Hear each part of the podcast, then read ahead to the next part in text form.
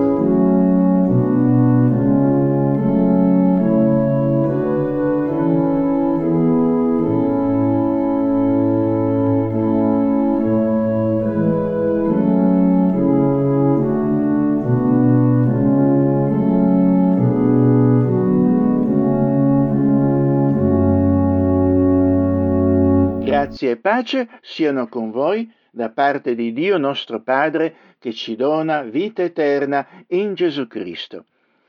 Alcune espressioni del Salmo 36, quelle che pure costituiscono la nostra prima lettura biblica di oggi, ci conducono in, man- in maniera eccellente alla lode e all'adorazione di Dio, Dio che è degno di ogni onore e gloria. O Eterno, la tua benignità va fino al cielo e la tua fedeltà fino alle nuvole. La tua giustizia è come le montagne di Dio. I tuoi giudizi sono un grande abisso. O Eterno, tu conservi uomini e bestie. O Dio, com'è preziosa la tua benignità. Perciò i figlioli degli uomini si rifugiano all'ombra delle tue ali. Sono saziati dell'abbondanza della tua casa e tu li abbeveri al torrente delle tue delizie poiché in te è la fonte della vita e per la tua luce noi vediamo la luce. Continua la tua benignità verso di quelli che ti conoscono e la tua giustizia verso i retti di cuore. Preghiamo. Onnipotente Dio, ispira il nostro culto affinché, glorificando il tuo nome, siamo fatti partecipi della tua forza e della tua gioia. Per Gesù Cristo nostro Signore. Amen. Thank you.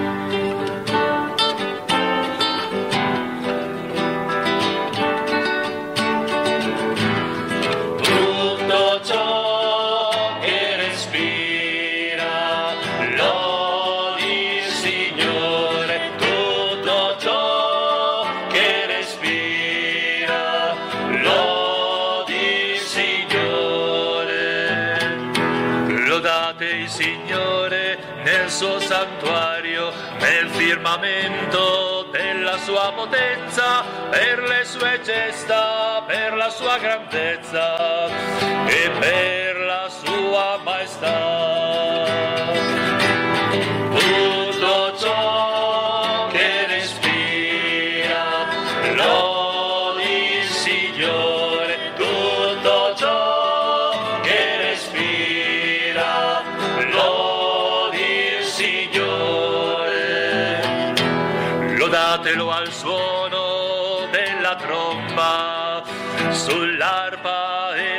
Sulla cetra, col timpano e con la danza, sulle corde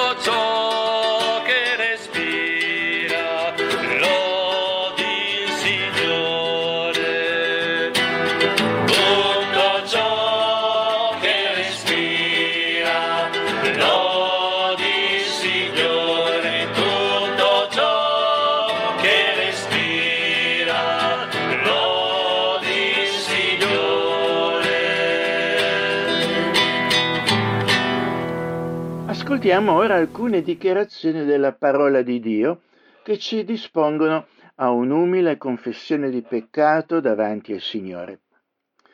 Nel libro di Proverbi troviamo queste parole. Confidati nel Signore con tutto il tuo cuore e non ti appoggiare sul tuo discernimento. Non ti stimare savio da te stesso. Temi il Signore e ritirati dal male. Onora il Signore con i tuoi beni. Preghiamo. Dio giusto e santo, e la stessa consapevolezza del tuo amore che ravviva in noi il dolore e il rimpianto per il tempo perduto lontano da te, per il tempo quotidianamente perduto per la vita vera che potremmo vivere già su questa terra, mantenendo una costante comunione con te.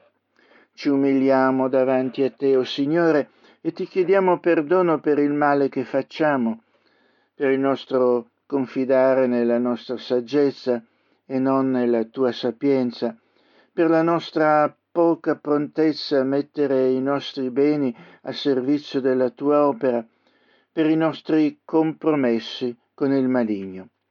Perdonaci, o oh Signore, rinnova l'essere nostro con la tua misericordia affinché possiamo servirti e glorificare il tuo nome. Per Gesù Cristo, nostro Redentore, benedetto in eterno. Amen. La scrittura dichiara, giustificati per fede, abbiamo pace con Dio per mezzo di Gesù Cristo nostro Signore. Con un solo atto di giustizia, la giustificazione che dà la vita si è estesa a tutti. Rallegratevi nel Signore. Rallegratevi per la grazia della redenzione e della salvezza eterna in Gesù Cristo, nostro Salvatore, benedetto in eterno. Amen.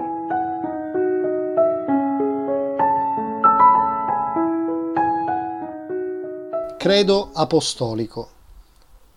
Credo in Dio Padre Onnipotente, Creatore del cielo e della terra, e in Gesù Cristo, suo Figlio unigenito, Signore nostro, il quale fu concepito di Spirito Santo, nacque da Maria Vergine, patì sotto Ponzio Pilato, fu crocifisso, morì e fu sepolto, discese nel soggiorno dei morti, il terzo dì risuscitò, salì al cielo, siede alla destra di Dio, Padre Onnipotente.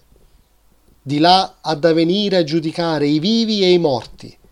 Credo nello Spirito Santo, la Santa Chiesa universale, la comunione dei santi, la remissione dei peccati, la risurrezione dei corpi e la vita eterna.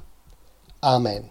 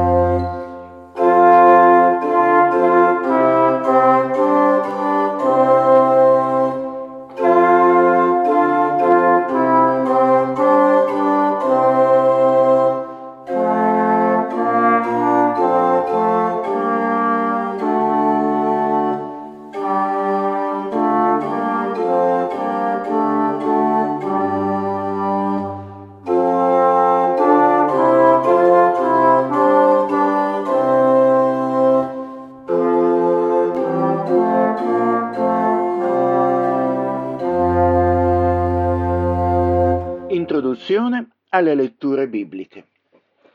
Diverse sono le immagini usate dalla Bibbia per descrivere il rapporto esistente tra Dio e coloro che gli sono fedeli, il suo popolo.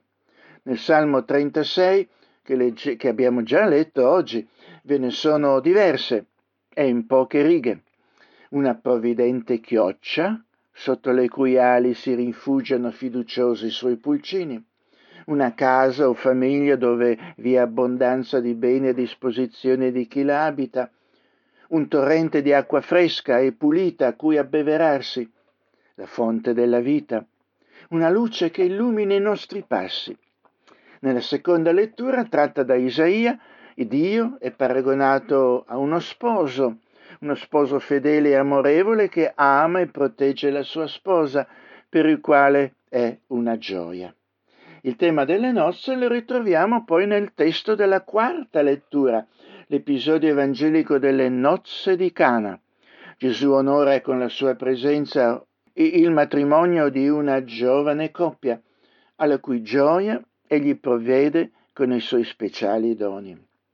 Indubbiamente la comunità cristiana è chiamata pure la famiglia di Dio, di cui sono i membri, eh, i suoi amati figlioli come un genitore saggio e provvedente, Dio si prende cura dei suoi figli, non solo, ma coltiva la particolare personalità di ognuno di essi, valorizzando i talenti di ciascuno che a sua volta contribuiranno alla prosperità e missione della azienda familiare. Il tema della terza lettura sulla varietà dei doni spirituali dei membri della comunità cristiana. Tanti motivi dunque per lodare e ringraziare Dio e soprattutto per vivere la comunione con Lui, quella a cui Egli ci ha chiamato in Cristo.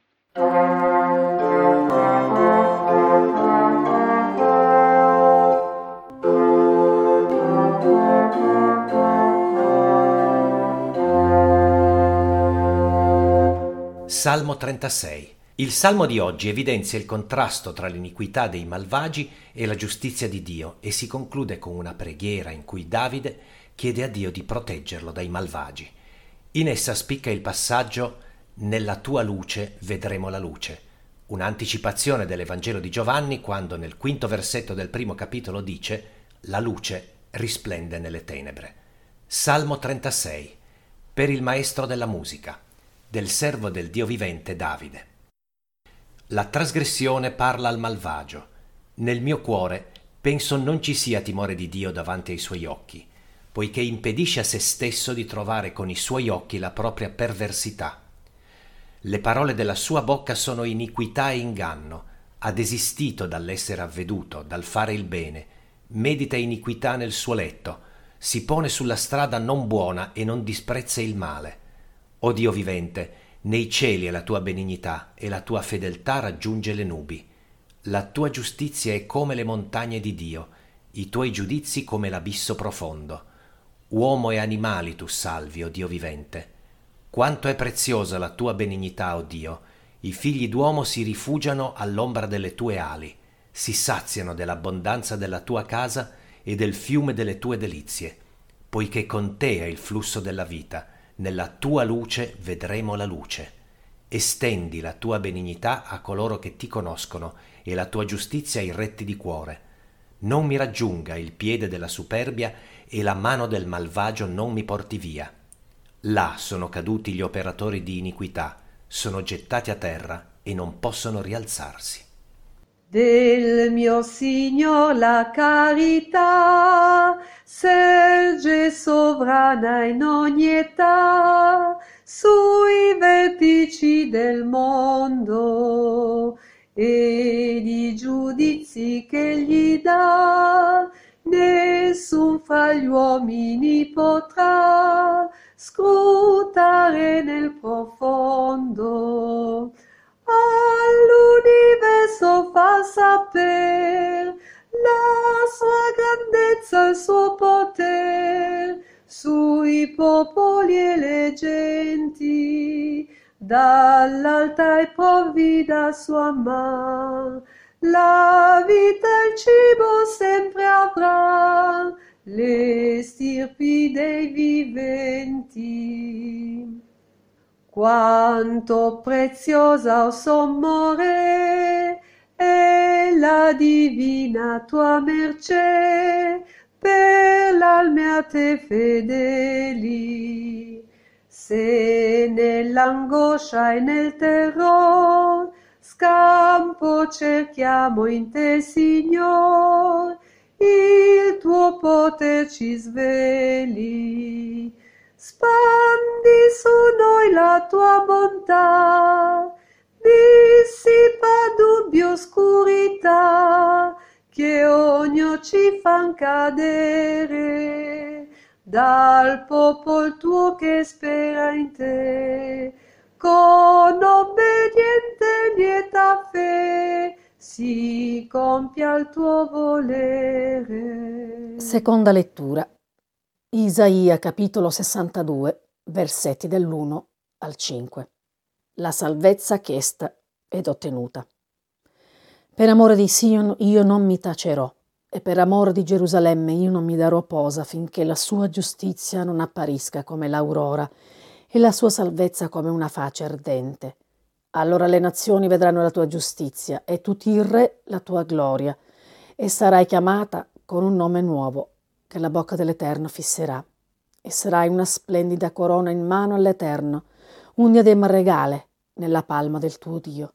Non ti si dirà più abbandonata, la tua terra non sarà più detta desolazione, ma tu sarai chiamata la mia delizia e in lei. E la tua terra maritata, poiché l'Eterno riporrà in te il suo diletto, e la tua terra avrà uno sposo, come un giovine sposa una vergine, così i tuoi figlioli sposeranno te. E come la sposa è la gioia dello sposo, così tu sarai la gioia del tuo Dio.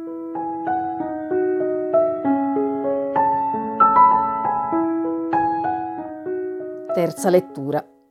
Prima Corinzi capitolo 12 versetti dall'1 all'11. Varietà dei doni spirituali. Circa i doni spirituali, fratelli, non voglio che siate nell'ignoranza.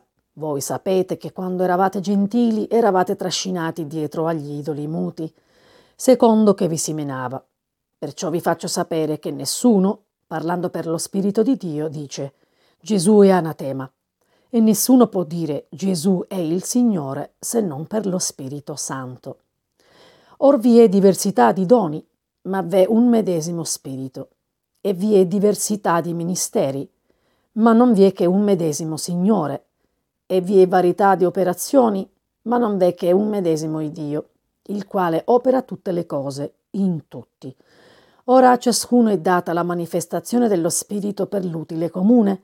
Infatti a uno è data mediante lo Spirito parola di sapienza, a un altro parola di conoscenza, secondo il medesimo spirito, a un altro fede, mediante il medesimo spirito, a un altro doni di guarigioni, per mezzo del medesimo spirito, a un altro potenza ad operar miracoli, a un altro profezia, e a un altro il discernimento degli spiriti, a un altro ancora diversità di lingue, e ad un altro la interpretazione delle lingue. Ma tutte queste cose le opera quell'uno e medesimo spirito, distribuendo i suoi doni a ciascuno in particolare come egli vuole. Ti amo Signore, sei la mia forza, mia roccia, mio scudo e baluardo, mia potente salvezza.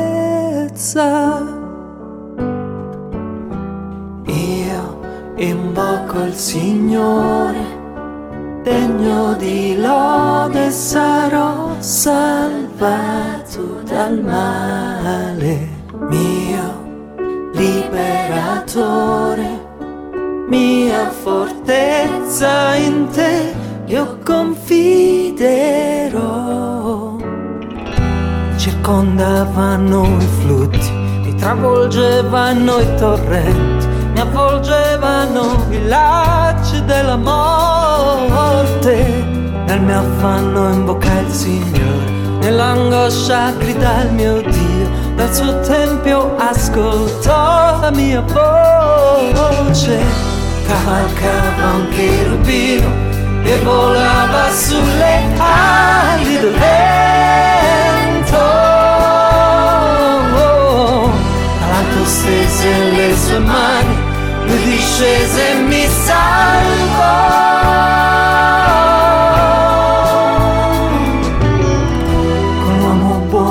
tu sei buono, l'uomo puro tu sei puro, perché salvi il tuo popolo dagli umili.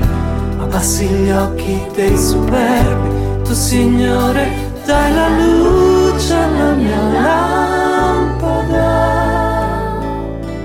Con te mi lancerò contro le schiere scavalcherò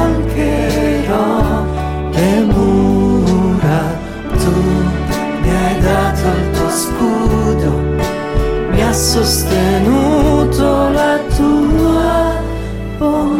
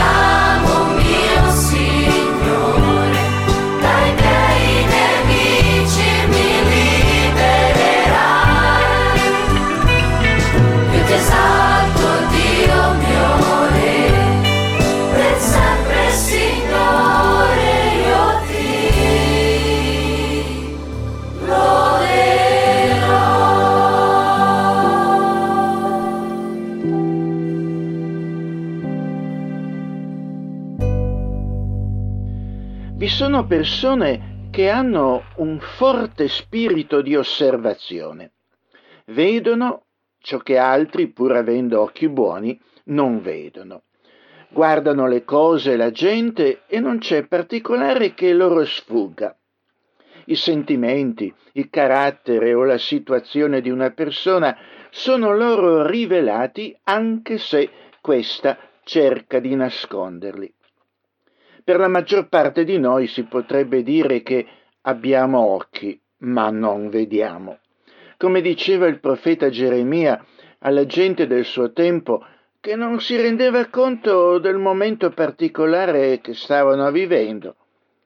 A questo riguardo è proverbiale lo spirito di osservazione del detective Sherlock Holmes, nato dalla fantasia dello scrittore Arthur Conan Doyle.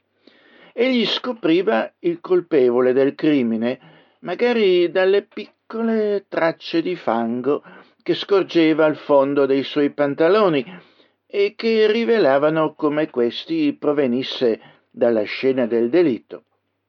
Egli sapeva cogliere la verità dagli indizi che gli si presentavano, anche se si fosse eh, voluta tenere nascosta. Un indizio è una traccia, un segno e ogni altro elemento particolare per il quale si può indirettamente, ma con qualche fondamento logico, argomentare un fatto. Nella prova indiziaria è una prova di colpevolezza che si desume in maniera deduttiva o induttiva da un fatto accertato, come un indizio grave, lieve, chiaro, sicuro. Capire chi fosse veramente Gesù di Nazareth, la sua identità, la sua missione e quindi accoglierlo con fiducia come proprio Signore e Salvatore, non era da tutti e non rimane da tutti nemmeno oggi.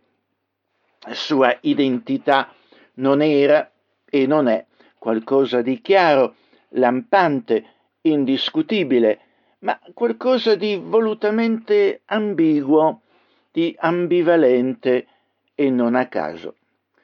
Gesù lasciava dei segni della sua identità e missione, segni attraverso i quali chi aveva occhi per vedere poteva intenderla e così accoglierlo con fiducia.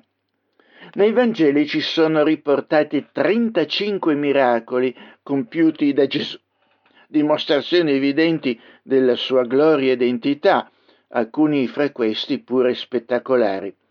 Ciononostante, anche a quel tempo molti continuavano a non credere in lui, o li travisavano, o li ignoravano, o se ne scandalizzavano. Dopo la moltiplicazione dei pani e dei pesci, Gesù parla di sé come il pane della vita, ma molti che prima erano stati pure attratti da Gesù si allontanano da lui, scandalizzati, mormorando. E Gesù osserva, per questo vi ho detto che nessuno può venire a me se non gli è dato dal Padre. I miracoli di Gesù erano segni rivelatori Essi bastano e avanzano però per fare intendere per chi ha occhi per vedere chi sia Gesù. Il primo dei segni rivelatori o miracoli compiute da Gesù durante il suo ministero terreno avviene nella cittadina di Cana di Galilea, in occasione di una festa di nozze, alla quale era stato invitato con Maria, sua madre, e con i suoi primi discepoli. Si tratta dell'episodio in cui Gesù trasforma acqua in vino. Solo pochi si accorgono di quanto effettivamente avviene. La maggior parte dei presenti rimane certo sorpresa di questa strana e improvvisa abbondanza di ottimo vino. Ne godranno però, senza neanche dire grazie, dimenticandosi ben presto delle circostanze della sua apparizione e senza più farsi delle domande. Tanto basta però per dare ai discepoli di Gesù, a coloro per i quali Gesù veramente importa, un significativo messaggio sulla sua identità, missione e rilevanza storica. Giovanni capitolo 2, versetti dall'1 all'11. Le nozze di Cana. Tre giorni dopo si fecero delle nozze in Cana di Galilea e c'era la madre di Gesù e Gesù pure fu invitato coi suoi discepoli alle nozze. È venuto a mancare il vino. La madre di Gesù gli disse, non hanno più vino. E Gesù le disse, che fai fra me e te, o donna? L'ora mia non è ancora venuta. Sua madre disse ai servitori, fate tutto quello che vi dirà. Ora c'erano quivi sei pile di pietra destinate alla purificazione dei giudei, le quali contenevano ciascuna due o tre misure. Gesù disse loro, empite d'acqua le pile. Ed essi le riempirono fino all'orlo. Poi disse loro, ora tingete e portatene al maestro di tavola. Ed essi gliene portarono. E quando il maestro di tavola ebbe assaggiata l'acqua, che era diventata vino, ora egli non sapeva donde venisse, ma bene lo sapevano i servitori che avevano attinto l'acqua. Chiamò lo sposo e gli disse, ognuno serve prima il vin buono e quando si è bevuto largamente il men buono. Tu, invece, hai serbato il vino buono fino ad ora. Gesù fece questo primo dei suoi miracoli in Cana di Galilea e manifestò la sua gloria e i suoi discepoli credettero in lui.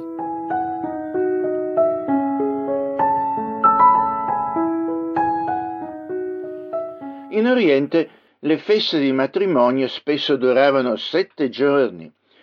Dopo che lo sposo va a prendere la sposa dalla sua casa o dalla casa del padre e prima della consumazione del matrimonio avveniva questo lungo festeggiamento. Si mangiava e si beveva allegramente e le persone e le famiglie che potevano non badavano a spese. Avevano invitato per l'occasione certamente i maggiorenti del paese e sicuramente per loro era un onore avere fra gli invitati Gesù e i suoi discepoli che stavano diventando famosi in Israele. Gesù aveva beneficato già tante persone e sicuramente essi pensavano sarebbe stato di benedizione anche per quella famiglia e per quei novelli sposi. Sicuramente sarebbe stato così per loro ed è così per chiunque, anche oggi, vuole fare altrettanto. A un certo punto, durante quei festeggiamenti, accade l'imprevisto. Gli organizzatori di questa festa nuziale evidentemente non erano stati abbastanza lungimiranti da fornire sufficienti provviste per tutta la considerevole durata della festa. Viene così a mancare il vino, essenziale in queste occasioni, e la cosa avrebbe sicuramente rovinato la festa. La cosa è notata da Maria, che sicuramente era una donna avveduta e previdente. Nel momento in cui Maria vede che il vino era finito, si rivolge a Gesù nella speranza che egli possa risolvere il problema, come se gli dicesse E adesso che si fa? Hai qualche idea per aiutare questa gente a venire a capo di questa situazione? Maria eh, non si aspettava necessariamente un miracolo, perché sicuramente Maria non aveva mai visto Gesù compiere miracoli. Maria però conosce Gesù, sa che egli non rimane mai indifferente quando, quando vede intorno a sé dei problemi e che egli trova sempre modo di intervenire e di venirne a capo. Gesù infatti quando vede un problema si dà da fare per cercare e trovarne una soluzione, non necessariamente in modo miracoloso. Eh, quando noi abbiamo dei problemi, crediamo che dei miracoli possano risolverli, ma il più delle volte basterebbe solo un po' più di creatività e di inventiva. Gesù però all'insistenza di sua madre considera inopportuno il suo intervento in un caso come questo i suoi interventi sono mirati e avverranno a tempo e a luogo. Non vuole interferenze nemmeno della madre. Certo, Gesù non è venuto per riempire la pancia di vino a chi coglie ogni occasione per divertirsi. Anche oggi spesso alcuni ritengono che Dio sia al servizio dei propri comodi e del proprio piacere e non si preoccupa minimamente di conoscere e di mettere in atto la sua volontà. Gesù certo interverrà, ma il suo intervento sarà una lezione importante non tanto per quella gente gaudente, ma per i suoi discepoli e per noi che attraverso il gesto che egli farà, il segno che compirà, avremo un'ulteriore conferma della sua identità e missione, delle finalità della sua opera. Maria non deve interferire nell'opera salvifica di Gesù, ma qui dà anche a noi un prezioso e saggio consiglio. Fate tutto quello che egli vi dirà.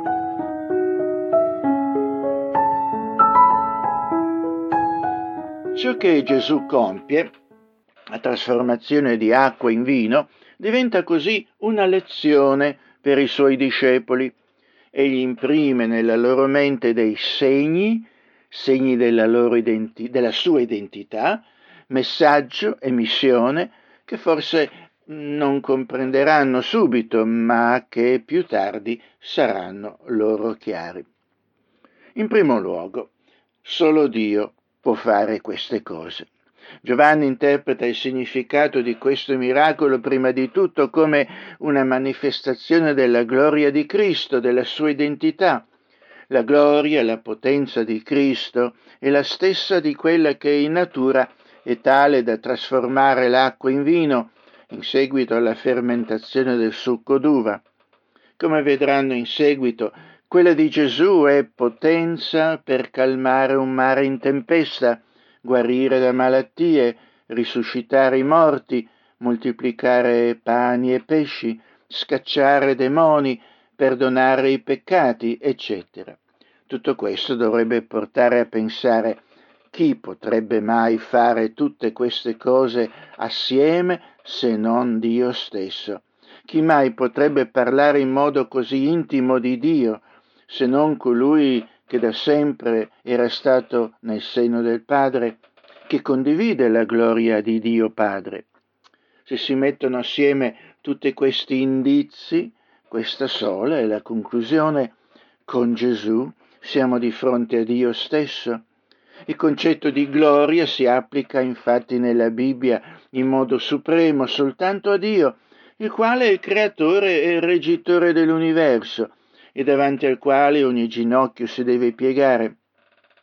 Nell'Antico Testamento Dio manifestava la sua gloria con diversi avvenimenti miracolosi e il commento di Giovanni indica come egli voglia che i suoi lettori riconoscano la divinità di Cristo.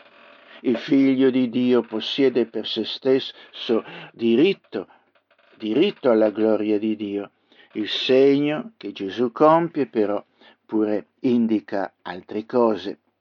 Infatti, in secondo luogo, Gesù è colui che porta gioia.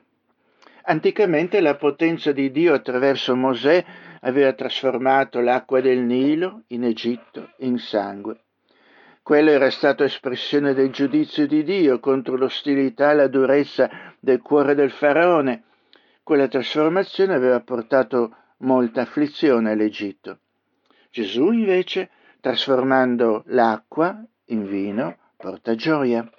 Il vino è nella Bibbia simbolo di gioia, come dice il Salmo 104, il vino che rallegra il cuore dell'uomo. Il libro dei Proverbi dice addirittura date bevande alcoliche a chi sta per perire e del vino a chi ha il cuore amareggiato. C'è però eh, chi può dare gioia gioia vera e duratura, ancora meglio, l'opera di Dio in Gesù. L'Evangelo di Gesù Cristo è gioiosa notizia, perché Egli è mediatore della riconciliazione umana con Dio, mediatore di una rinnovata comunione con Dio. L'uomo e la donna ritrovano Dio in Gesù, trovano gioia autentica perché è solo in comunione con Dio che la creatura umana può essere davvero realizzata. Gesù è mediatore di tutto questo, perché assumerà lui stesso il costo di questa riconciliazione con Dio, la sua morte, il sacrificio del suo corpo, lo spargimento del suo sangue per il perdono dei peccati di ciascuno che a lui si affida. Non a caso pure il vino diventerà simbolo del sangue che lui versa per la salvezza di coloro che a lui sono stati affidati. Quel vino che Gesù miracolosamente procura a quella giovane coppia di sposi è una dimostrazione della sua misericordiosa condiscendenza, è il dono della sua grazia, che indica che solo in comunione con Dio si può trovare la gioia di una vita veramente realizzata. In terzo luogo, eh, Gesù è colui che trasforma la realtà. La trasformazione da parte di Gesù dell'acqua in vino ha il significato e il segno, è il segno che lui, Gesù, può trasformare, cambiare veramente le cose in una persona, nella società, nella realtà stessa. Notate da dove proviene quell'acqua trasformata in vino, da sei recipienti di pietra che contenevano l'acqua adoperata per il rito israelita della purificazione, prima e dopo i pasti. Purificarsi era così un'usanza, una cerimonia religiosa in uso a quel tempo. Quel rito poteva veramente purificare moralmente e spiritualmente la vita di una persona?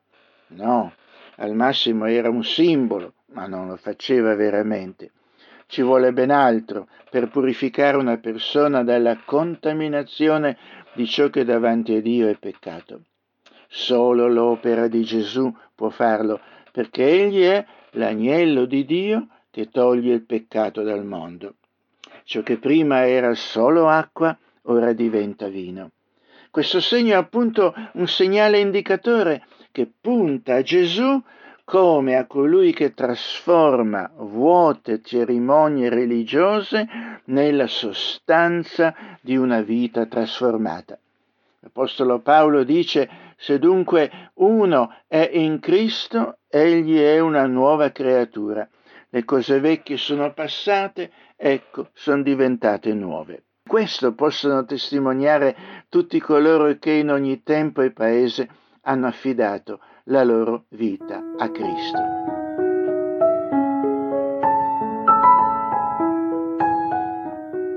In quarto e ultimo luogo, Gesù è ottimo vino. Quando il maestro delle cerimonie assaggia quel vino che Gesù aveva procurato, sente che era molto più buono di quello che aveva bevuto fino a quel momento, diversamente dal solito, per cui il vino buono veniva servito per primo e la qualità più scadente alla fine. Egli constata che questo vino, eh, benché servito per ultimo, era ottimo. Questo fa venire in mente quella frase dell'Apostolo Pietro che dice, anche se lo dice a proposito del latte, ma il concetto è lo stesso, come bambini appena nati, desiderate il puro latte spirituale, perché con esso cresciate per la salvezza, se davvero avete gustato che il Signore è buono.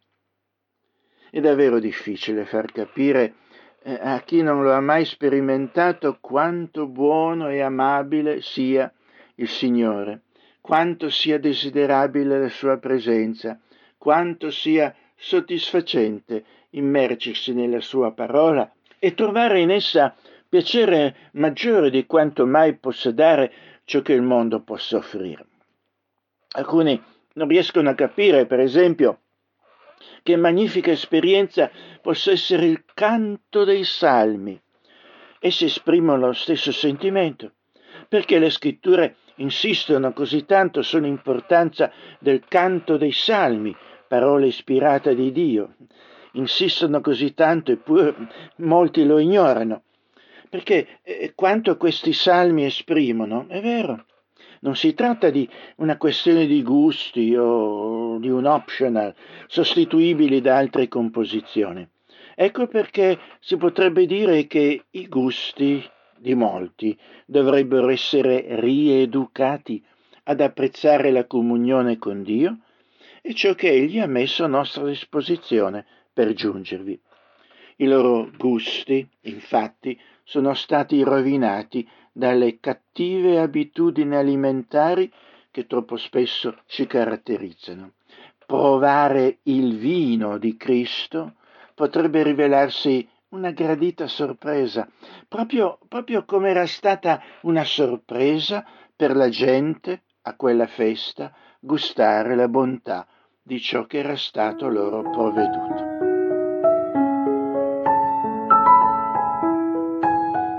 Al termine l'Evangelista scrive Gesù fece questo primo dei suoi segni miracolosi in Cana di Galilea e manifestò la sua gloria e i suoi discepoli credettero in lui. Egli mette proprio in rilievo che si tratta di un segno miracoloso, di un indizio importante su Gesù, eh, del primo fra quegli indizi che, sommati l'un l'altro, avrebbero condotto i discepoli di Gesù ad accompagnarlo per quei tre anni fino al suo sommo sacrificio sulla croce e oltre, oltre alla sua risurrezione dei morti, alla sua ascensione e al, al loro servizio, mm, quello che avrebbero iniziato, eh, diffondendo in tutto il mondo la parola di Cristo. Anche la nostra generazione è chiamata a raccogliere gli indizi su Gesù, come ci sono stati trasmessi dalla sua parola, registrata nella Bibbia, come pure dall'esaminare attentamente le testimonianze antiche e moderne dell'opera di Gesù in uomini e donne che si sono affidati a Lui. Riflettere attentamente su di questo e trarne le dovute conseguenze. Si dice che la nostra generazione sia stupida e superficiale e che non rifletta abbastanza attentamente sulle cose. Potrebbe essere, ma conosco molte persone che, dopo aver considerato attentamente tutte le cose, giungono a Cristo con fiducia, facendo di Lui il loro Signore e Salvatore, e se lo scoprono come la presenza stessa di Dio fra noi, come colui che porta loro gioia, come colui che trasforma la loro realtà, come colui che si dimostra davvero buono. Ancora oggi, per grazia di Dio, avviene quanto avveniva allora. Dovreste forse vedere anche voi tangibili miracoli per poter credere? Non necessariamente, perché Giovanni, evangelista, è fiducioso che anche ciò che è scritto nella Bibbia può essere strumentale per il miracolo della conversione a Cristo. Egli infatti scrive, questi sono stati scritti affinché crediate che Gesù è il Cristo, il Figlio di Dio, e affinché credendo abbiate vita nel suo nome. Gesù dice a Tommaso, perché mi hai visto, tu hai creduto. Beati quelli che non hanno visto e hanno creduto. Che così possa avvenire anche per voi, giungere ad affidarvi consapevolmente a Cristo e avere vita nel suo nome.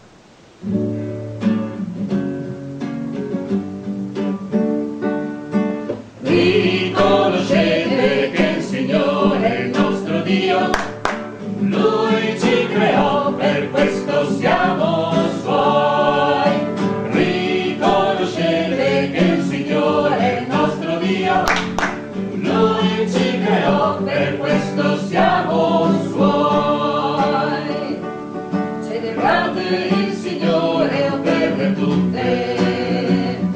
Servite il Signore con gioia, presentatevi a Lui con lieti canti, presentatevi a Lui con lieti canti.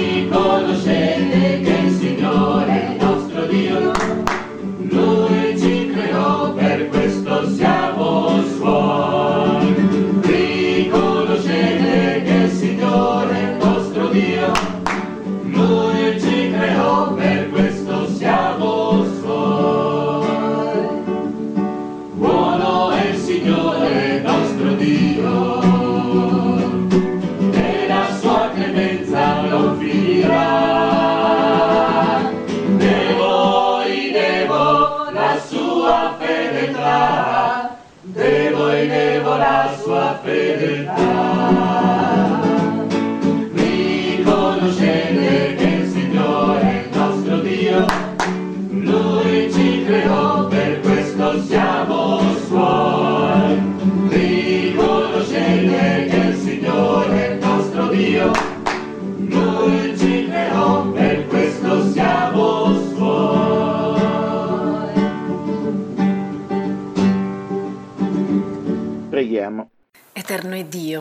ci uniamo in spirito a tutti i tuoi figli che ti adorano e ti invocano secondo la tua divina parola.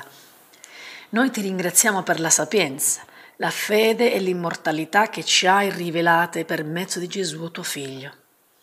Ti benediciamo per ogni parola di verità che fai penetrare in noi, per la certezza del tuo amore e per le preziose promesse riguardo all'avvenire. Accetta, o oh Dio, la nostra adorazione e la nostra lode. Padre Celeste, donaci la forza di superare tutti gli ostacoli che ci si oppongono alla nostra vita cristiana. Fa che le inquietudini, le pene che derivano dai nostri errori ci facciano sentire la serietà dei tuoi comandamenti. Sostieni la nostra volontà di bene affinché la nostra vita testimoni l'efficacia della tua grazia. Concedici di non smentire la fede che professiamo con la nostra condotta.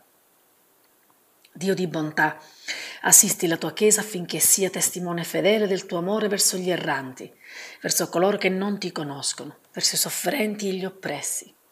Intercediamo per la nostra patria terrena e per tutti i popoli della terra. Guida coloro che sono in autorità affinché ricerchino il bene di ogni società e nazione. Ti preghiamo per tutti gli uomini nostri fratelli e sorelle, e in modo particolare per coloro che sembrano votati a una continua disfatta e che dopo ogni lotta restano smarriti e delusi. Concedi loro con la fede la certezza della vittoria sul maligno. Onnipotente Dio, il cui Figlio nostro Salvatore Gesù Cristo è la luce del mondo, fa che il tuo popolo illuminato dalla tua parola possa risplendere con il fulgore della gloria di Cristo, che egli possa essere conosciuto, adorato e obbedito fino all'estremità della terra. Per Gesù Cristo nostro Signore, che con te e con lo Spirito Santo vive e regna, unico Dio, ora e sempre. Amen.